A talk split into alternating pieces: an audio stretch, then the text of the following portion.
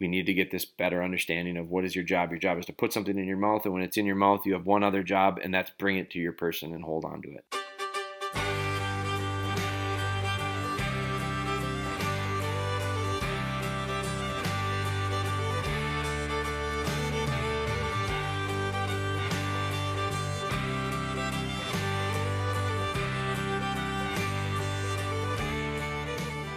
All right, guys, welcome back. Another podcast episode here for you. Going to jump right into it. This is going to be a question that I got uh, via email. Um, it's this this episode is going to be. Um, we've done a bunch of them like this where it's questions that we get, whether it be Facebook, Instagram, email, um, various ways that you guys can get a hold of us um, doing my best to keep up with that, and that is always a challenge, and it continues to be. But I thought I'd jump into this one because this is a question that uh, it's an often asked about topic: hold conditioning, force fetch, trained retrieve, um, call it whatever you want. There's uh, lots of different approaches to it, and so I I really believe in the idea that I don't think uh, force fetch or trained retrieve is, is necessary. Um, 99.99% of the time. I won't say every time, but um, it's but it's also I think it's a gateway to um, a style of training. So I think that makes sense if you're going to look at using um, more pressure or force in your training um, journey. So it, it, it, it is a thing that you know it's aversion training. So it's a dog's going to behave with the understanding that if it doesn't, it's gonna it's gonna hurt, um, and I don't like that personally. So um, let's get so this question is specific to it. It's it, I'll read it to you, and then I'll kind of go into my answer. It says I've watched a bunch of your hold conditioning videos, and I like the process. I noticed that in almost all cases, you put the bumper or the bird in the dog's mouth. At what point do you want do you ask or want the dog to reach for the bumper or bird, and how do you teach that? I have a GSP pup that is bumper crazy and could play fetch all day. She's also bird crazy and wants to chase them all day, but doesn't particularly like picking up birds. She seems more interested in licking the bird and plucking off feathers with her teeth. If possible, I would like to avoid an ear pinch or a toe hitch method. Any suggestions? Is there a video or particular in particular that I should be watching? Thanks again, Guido. So, Guido, great question. Um, there's multiple answers to that question. So, I'll I'll take it from the beginning here. Um, at what point do you ask or want the dog to reach for the bumper or bird, and how do you teach that? I don't. Um, I think that there's some confusion in the idea of what hold conditioning, what we're actually after, and I feel like I got a puppy here, kind of getting loud behind me, so I'm gonna correct him quick. So um, this is a good example of real life. I've got f- five dogs laying by me here. One of them, Blue, is uh, enough. Getting kind of wound up on his bed, so we're gonna firm up, tell him that's enough, and we'll see how that goes. So you get double training here. Um, so the answer is I don't teach a retriever to retrieve.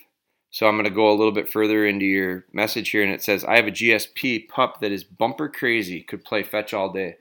So, hold conditioning doesn't teach dogs to retrieve. Um, it teaches the idea of what the delivery should look like. It completes it. Um, I don't teach dogs to retrieve. I think that if you have to force fetch, meaning, you know, you could break that word down and it's been used lots of different ways, and I don't, that's fine. But the idea of forced fetch, if you really uh, break up, break down the definition of that, you're are you forcing the dog to fetch? Is that is that the idea behind it? Trained retrieve. Are you training the dog to retrieve? I personally think that that's probably a big red flag. If we have to train retrievers to retrieve, if we have to force retrievers to fetch, um, I just don't think that makes much sense. It would be similar to if you said the trained point or the forced point with a pointer. I think that that doesn't make much sense. I think pointers point, retrievers retrieve. We ask them to do it in a certain way at some point in our training. I totally think that that ha- is something that we do. I think that um, it's been done for a long, long time. as far as like the shaping specifically of how we want them to do it. Uh, and it in that's on the micro and the macro. So I think that you know some people with a point, uh, uh, and now I'm talking some pointer stuff because I'm I'm right in the belly of that beast right now. I've got this six month old, six six and a half months old now, uh, setter that's really been an interesting eye opening process and has made me um, a lot feel a lot more comfortable thinking about things like trained retrieve, force fetched, hold conditioning. Like I think there's a lot of um, similarities. They're different. They're differences, obviously, like retriever versus pointer. But there's a lot of overlapping things when it comes to training dogs, regardless of style or breed. And so when it comes, so I, I'm going to use the stuff that I've been exposed to and been thinking an awful lot about with pointing dogs to kind of explain that a little bit.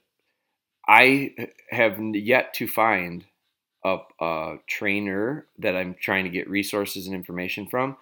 Um, I've yet to find one that says you should be, you know, you need to train your dog to point, or you need to teach the dog to point, or you need to force the dog to point. I think that I've not found that. I think it's a really accepted idea that pointers point and you bring it out of them. I also think that there are variations to what degree. I think some people are very happy with so that that's a loaded question like pointing. Does that mean flash pointing and then flushing? Does it mean pointing and holding until we flush and then breaking?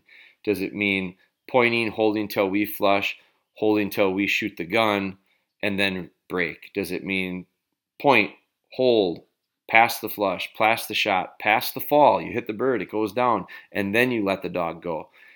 Like those are all different levels of it.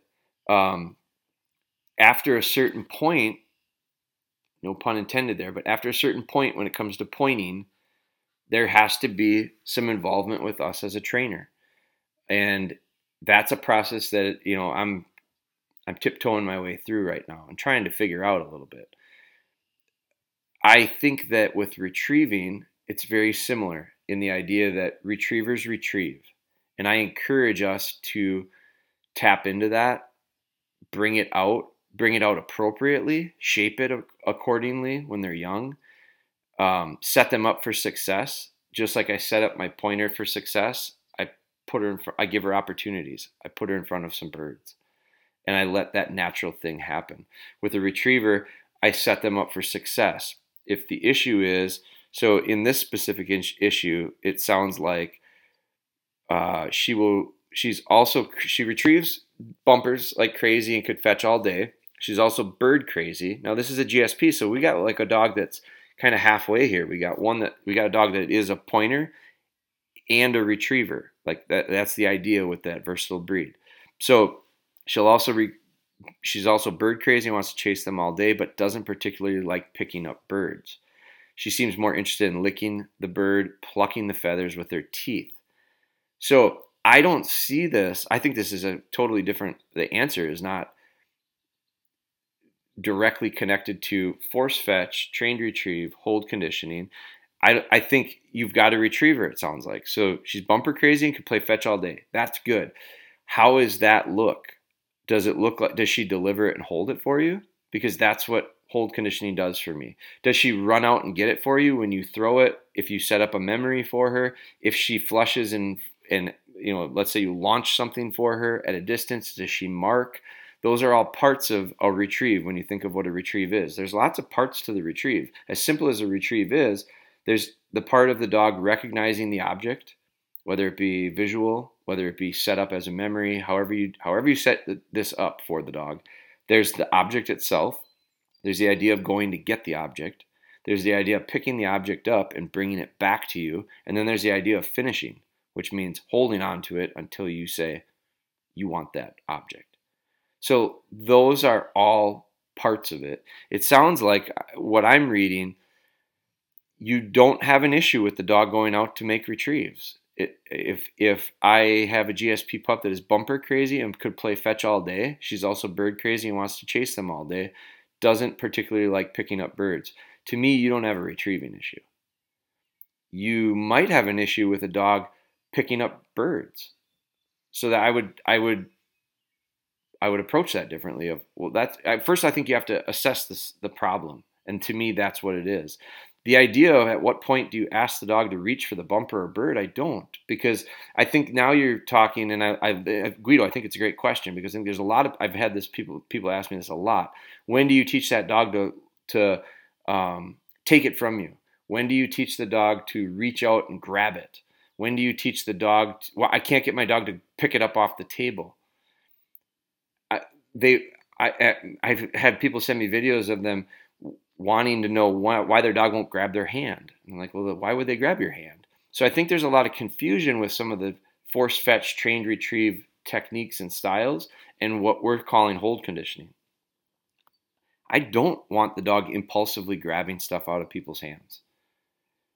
I do, I think that is an undesirable habit. I certainly wouldn't encourage it. In fact, I would discourage it. So I think I know that we see this happen with force fetch. We see we want the dogs to reach out and grab it from our hand. Then we want them to reach out and grab it from the ground. Then we want them to reach it out and grab it from 10 yards and then from 15 yards and from 20 yards. And how do we do it? We apply pressure to them until they do that. It makes it so it makes it uncomfortable until they do what we want them to do, and then we turn that pressure off, whether it's pinching their ears or their toes or however people want to do it. And to me, I look at that and I go, well, what is that fixing? Like, what is that? What, where is, if we have a problem with a dog that doesn't want to retrieve, I guess that would be a technique to get the dog to retrieve. But I question how many retrievers don't retrieve. And if you have one that doesn't retrieve, I think that's your biggest problem. Like that's like me taking a pointer that doesn't want to point, that doesn't have natural point, that doesn't have any instinct to want to go do that, and thinking that I can pinch your ear until you give in to what I'm asking you to do, which is point a bird. Like I just don't see that happening. I would never go through it. If I had a pointer that didn't point, I'd go get a different pointer. If I had a retriever that didn't retrieve, I'd go get a different retriever. But I think that what's interesting is is we're talking about retrievers here, and I would argue that very few to none of them won't retrieve.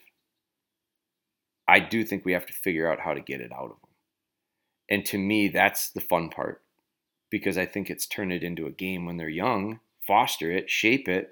And you can do it with older dogs too, but I think it's a lot easier when they're young because you you have a pretty blank slate there that you're really tapping into some natural things that the dog has it's been bred into him for a long time. We had a we had a dog this weekend. We had a workshop this weekend.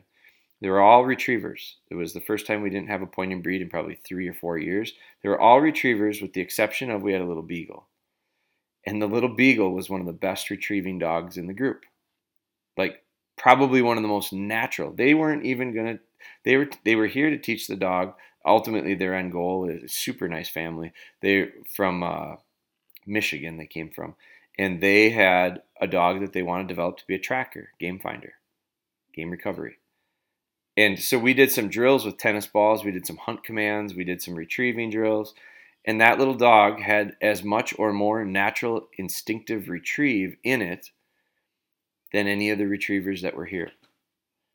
And I thought that was real interesting. And I thought it was a perfect example of uh, it's not a retriever and it retrieves really well. I've seen a lot of beagles retrieve well. I've seen a lot of shepherds and Malinois and um, name one, name another one that isn't a retrieve, isn't a natural. Retrieve. I've got a setter right now. I've got a setter that makes a really nice retrieve, much better on the tennis ball outside than anything. But in the house with a dummy, she's really good.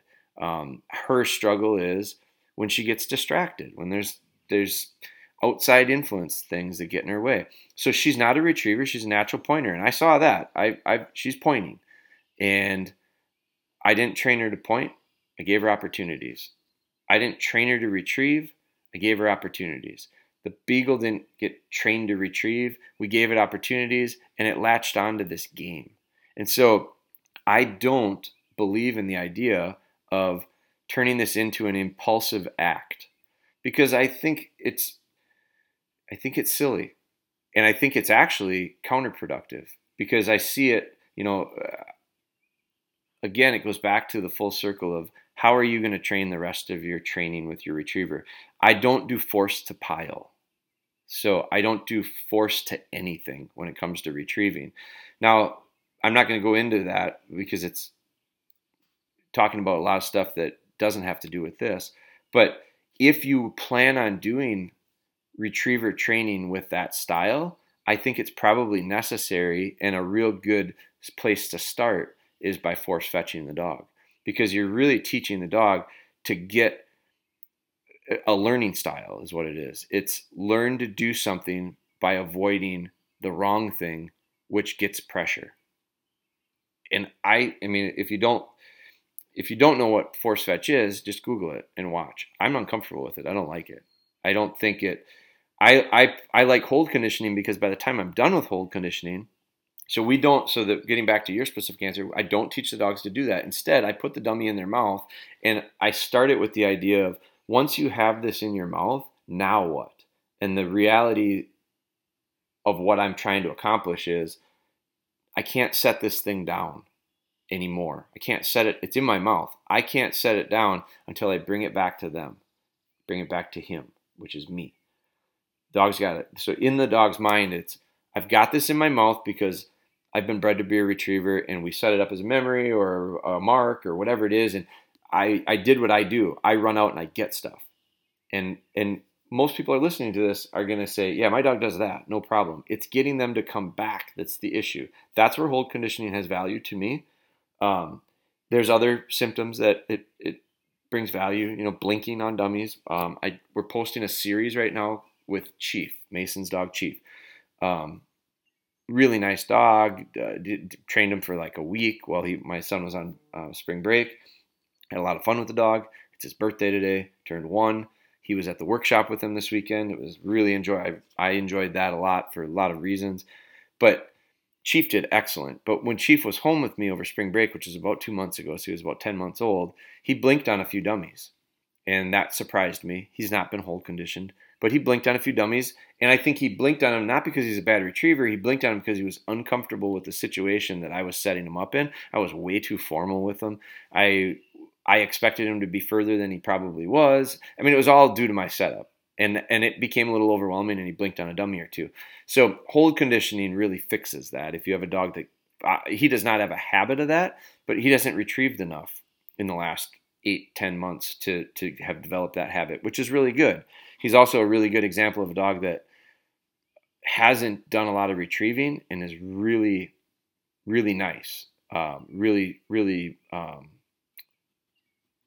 it, there's no concern with me when it comes to his retrieve. He's he's in a really good spot. So it, it's a it's a testament to the idea that you don't have to do a, a, million retrieves with the dog in the first year. In fact, I don't think you should. He's a real steady dog. Um, he's a real reliable dog. He if I put him in a bad spot like I did that week, he showed me that he's got some some holes, and so we worked on fixing that. But the idea of him going out to get it wasn't the issue. It's what does he do when he gets it in his mouth? What does your dog do when it gets it in his mouth? And so you have this GSP that's bumper crazy, quote unquote, pump, bumper crazy and can play fetch all day. How does that dog deliver? If it doesn't deliver well, holding it and bringing it straight back to you, not running around. We had a lot of victory laps this weekend. We had a lot of dogs that'll get something in their mouth and they really want to parade it to every neighbor within a square mile. And eventually, we can these these guys can get him back to them. But we need to fix that. So we need to we need to get this better understanding of what is your job. Your job is to put something in your mouth, and when it's in your mouth, you have one other job, and that's bring it to the person, bring it to your person, and hold on to it. So that's what this process does. Um, back to your specific question, Guido. I think you have an issue with a dog with feathers. It sounds like so my question goes back to retrieving with dummies and feathers on them. Have you been doing that? I incrementally go. My idea of getting a dog to a bird is feather dummies, and I put electrical tape on it, and so that wing can't come off. It's not flapping. It's not flapping. They can't pluck it. Uh, but there's some feather there for the feel of the feather, and there's some feathers there for the scent of the feathers. So that's one step. Cold game is what I would start out with. I would start out with a frozen pigeon and so when the dot when it comes out, it's hard, and it's those feathers. The wings are frozen, the head is frozen, It's it's just like a dummy, but it's all feathers and it's actually a bird. And I'd make retrieves with that and make sure that that's all good. Then I might go with some fresh killed game. You know, I'd thaw that bird out. Well, I, I might thaw the bird out. Or I'd go with a fresh killed game. Fresh killed game feels a little different than a thawed out bird because the thawed out bird, I don't have to let it thaw out all the way. I can have it be not frozen solid, but I can have it kind of in the middle. So we can go through that. I can go to fresh killed birds. I can go to live birds that are shackled. I can put a sock over the top of a pigeon so it can't flap its wings, but it's alive, and that bird dog knows it, and I can develop that dog holding that, and I can I gauge I can gauge really quick if a dog's got a nice mouth or hot or a hard mouth. I'll find that out pretty early too when you've got dummies and cold game and all that stuff. So if we've got chomping issues, hold conditioning can fix that. If we've got running off, hold conditioning can fix that. If we've got victory laps, hold conditioning can fix that. If we've got blinking, hold conditioning can fix that. That's why I do hold conditioning. I don't do hold conditioning to teach dogs to retrieve. I don't do hold conditioning to teach a bird dog to, to pick up a bird and not pluck the feathers. That's a totally different thing. So I go through retrieving first and get a nice retrieve or the best retrieve I can get until I have to do hold conditioning. Chief hasn't been hold conditioned yet, and I don't think he'll need to be for a while. I had someone say to me, "Do you think that dog will even need to be hold conditioned?" Because I mean, he delivers really well. He chin, he's got a nice chin up. He he wants to bring it to Mason. Um, he never spits it. You know, he blinked on it when he was uncomfortable. So I do think he will need it because he's got to he's got to get past that. And I think that there's probably a little bit of polish that he could put on on that dog's delivery, but his hold conditioning will probably take a week or two tops. Like it's just going to go really smoothly if he does it well.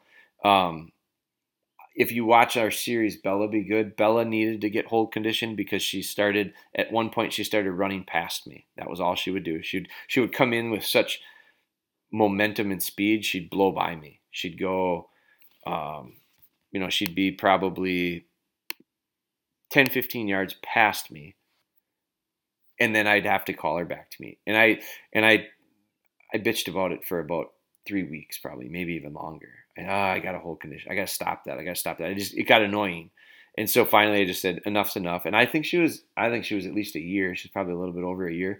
I'd say most of my dogs I used to hold condition them earlier. Um, you you have to do it after they're done teething. You can't do it before they're done teething.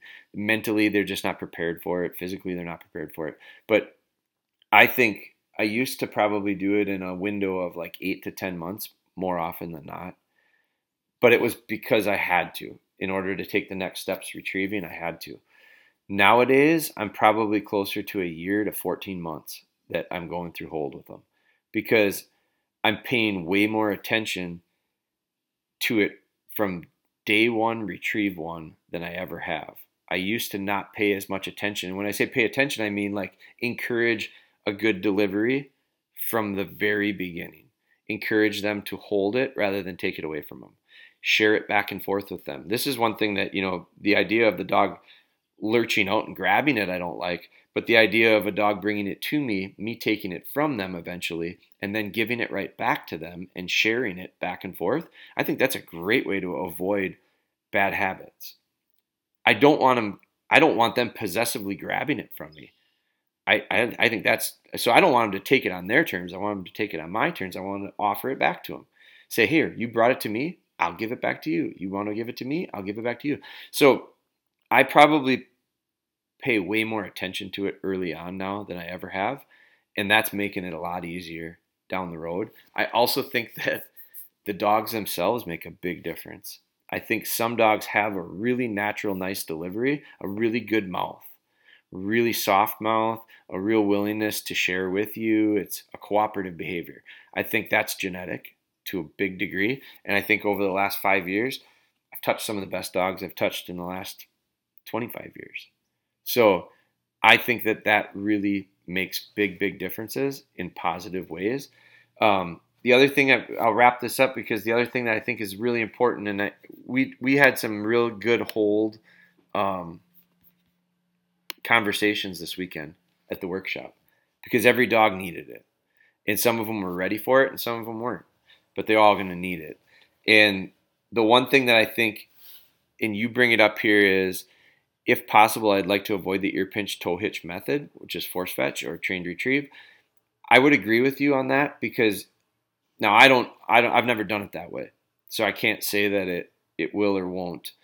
But one thing I know it does when we do hold conditioning is I come away from it feeling way more connected to my dog. And I I think that connection and that trust is really really really important, especially when you start asking them to do things in stressful situations. When I say stressful, it could be a, a variety of things from a pressure standpoint, but some of it could be distance, some of it could be um, the terrain, new areas, new environments that are awkward and uncomfortable for both you and your dog. Like, I think that the stronger your bond and connection with your dog is, the better things go. And when I get through hold conditioning, I've never felt closer to the dog. I don't think I've felt more connected to the dog. I don't think the dog has felt more connected to me and trusting and believing in in me our eyes get better together. Um, obviously, the delivery is a lot better, which takes a lot of frustration away. It's real frustrating when I have a friend of mine, one of my best friends, and he's one of our trainers. He's part of our trainers crew here.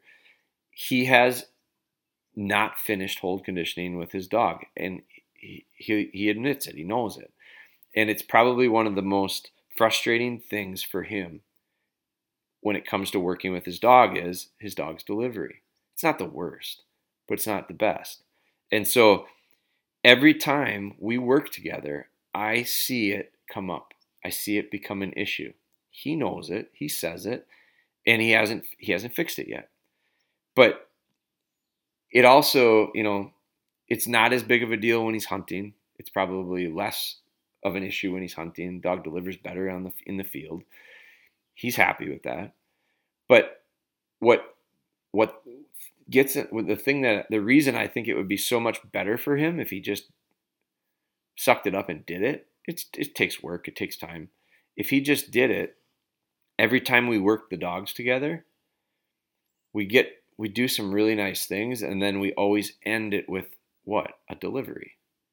So if you ask your dog to go through hell and back to get a dummy for you, if you ask your dog to do some really challenging things that are uncomfortable and awkward for it, if you do all that stuff and the dog does it,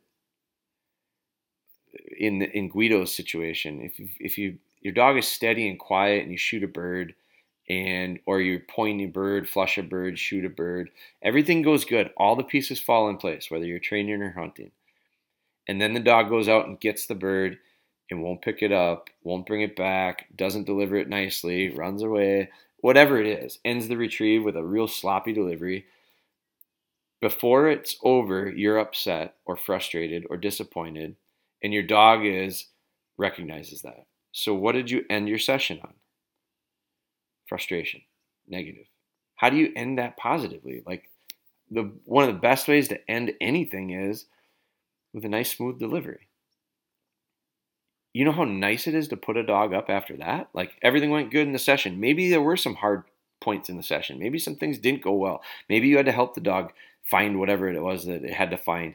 Maybe you took advantage of that and got learned something from it and the dog learned something from it. That would be the goal. But if you can end it and get through all that stress and end it with a nice final pick and brought to me and delivered it nice and I took it from him that's just such a nice way to wrap it and end it and put the dog up and be like, we got we got to win. But if it if it always ends with frustration, anger, hollering, that's how you put the dog away. That's how you end the session. That's the note you you wrap things up on, and it's just I just don't think that's the that's the thing that we want to be doing. So, um, so Guido, you, your end of your question here says, any suggestions? Is there a video in particular I should be watching? So it's a great a, a, a great lead into this. My suggestions are what I just said. In addition to look through the podcast list. I bet you we've done 10 of them on hold conditioning. Some of them are going to sound a lot like this. Some of them are going to have a little bit different variations. Some are going to be specific to other people's questions. But we've talked about hold conditioning an awful lot on our podcast. Then I would say go to our training library on our website. It's free. And go to the free videos and go to the hold conditioning tab. And then you're going to see, I think the guys are up to like four different dogs, four or five different dogs that we have filmed. The process just happened to film it over the years when we started hold conditioning to just a, I, some of them are relatively incomplete, which is a little frustrating. And we're working on that right now. We've got some some things that we're working on finalizing even more information that's even more polished and um, probably I would call it a little more professionally done. But we also have in that video library, and I think it's an hour long, real formal, formally produced hold conditioning video that is free. Uh, we used to sell it. I, I, I don't think we sell it on the website anymore because I think we decided it was just so important and so many people needed it. We said let's just let's not sell it or let, let's yeah let's not sell it. So i think it's free but it's produced. It was produced by a production team that we a production company that we worked with when we filmed our shed videos our puppy videos and our foundation videos which are all digitally available to download and they're also available on dvd but that one is in that library. Then there's i don't know ben ben has pulled together I should look at the number of hours, but hold conditioning itself, we've shared probably, it's got to be over 100 hours of video. Now, that's a lot, and that's probably too much for some people. I get it. But there's a whole bunch of information for you, Guido. Watch as much of it as you can. And then realize that of the four or five dogs that we did, they're all a little different. So my sequence is a little different. Um, how they handle it is a little different. There's just there's some real nice variations there. We got two puppies in right now. We've got a setter in right now that we're filming. We're working on improving on that and we're working on actually putting together another option for people as far as getting information from us. So that's in the works. But I can't I I would say hold is probably one of the biggest things we've shared um, volumes and volumes and volumes of information on. So check that out on our free training library. It's on our website, dogbonehunter.com. That's it, guys. I really appreciate this question, Guido. I think I hope this helps you with your answer, and I, am going to send you an email and let you know that we recorded a podcast. Ben will get it up. Um, I think we've got a podcast or two that's going to go in between this this one and where we're at right now um, regarding the puppy series that we are currently filming. Um, so but it'll be live pretty quick. And it was a great question. I hope this helps some other people. Um, if you guys would do me a favor, we don't ask a lot. We don't. We try not to bore you with with um, brought to you buys and sponsored buys and all that stuff. It's intentional. I don't want to use this as that type of a platform, but I do occasionally. I'm going to ask for something in return. And so, one of the things I'm going to ask you is if you would do me the favor, would you subscribe to the podcast and leave us a comment or a review wherever you're listening to it? It helps me uh, better understand what, what people like, what people don't like. It also helps us grow to other people that we that are that the podcast apps think it might fit, might be a fit for. So by you helping me out with that, it, it really is the best way for a, a, small business and a small podcast like ours to grow. And and we would really appreciate if you do that. Also, check out our YouTube channel, check out our training library, subscribe to that stuff, turn your notifications on. It's really the only way. I, I told I talked to the guys recently, and they are putting so much information out so frequently on our YouTube channel, which I love, and it's something that we wanted to do. But we're almost like to the point where it's so much that it becomes a little overwhelming. So we're cutting back a little bit on the volume of it. We're still producing it at a rate that's pretty incredible. We have a we're gonna have a ton of a, a, a big library of stuff um, backlog to be able to post, but we want to put it out there in increments that are digestible. Um, we want to focus on growing some of the specific series that we're doing because we're doing several of them right now. And i think that they water each other down. So we're going to be we're going to be working on that on our own on our end. But if you would do me a favor of subscribing and turning the notifications on which i think is just clicking on that little bell it's turn the notifications on that would help us as well with growing that platform. Because between our website our youtube our instagram our facebook this podcast um, it's a hell of a lot of spots to be trying to keep tabs of. But we're going to do our best. We're doing our best. um, and I appreciate that support more than you know. So um, thank you. We'll uh, continue to, to record these. The guys are continuing to take. we have been recording several with other people um, that I've been posting about a little bit where those are. Please be sure to check out those podcasts as well. Um, and we'll continue to crank them out for you. So thank you so much. We'll talk to you soon.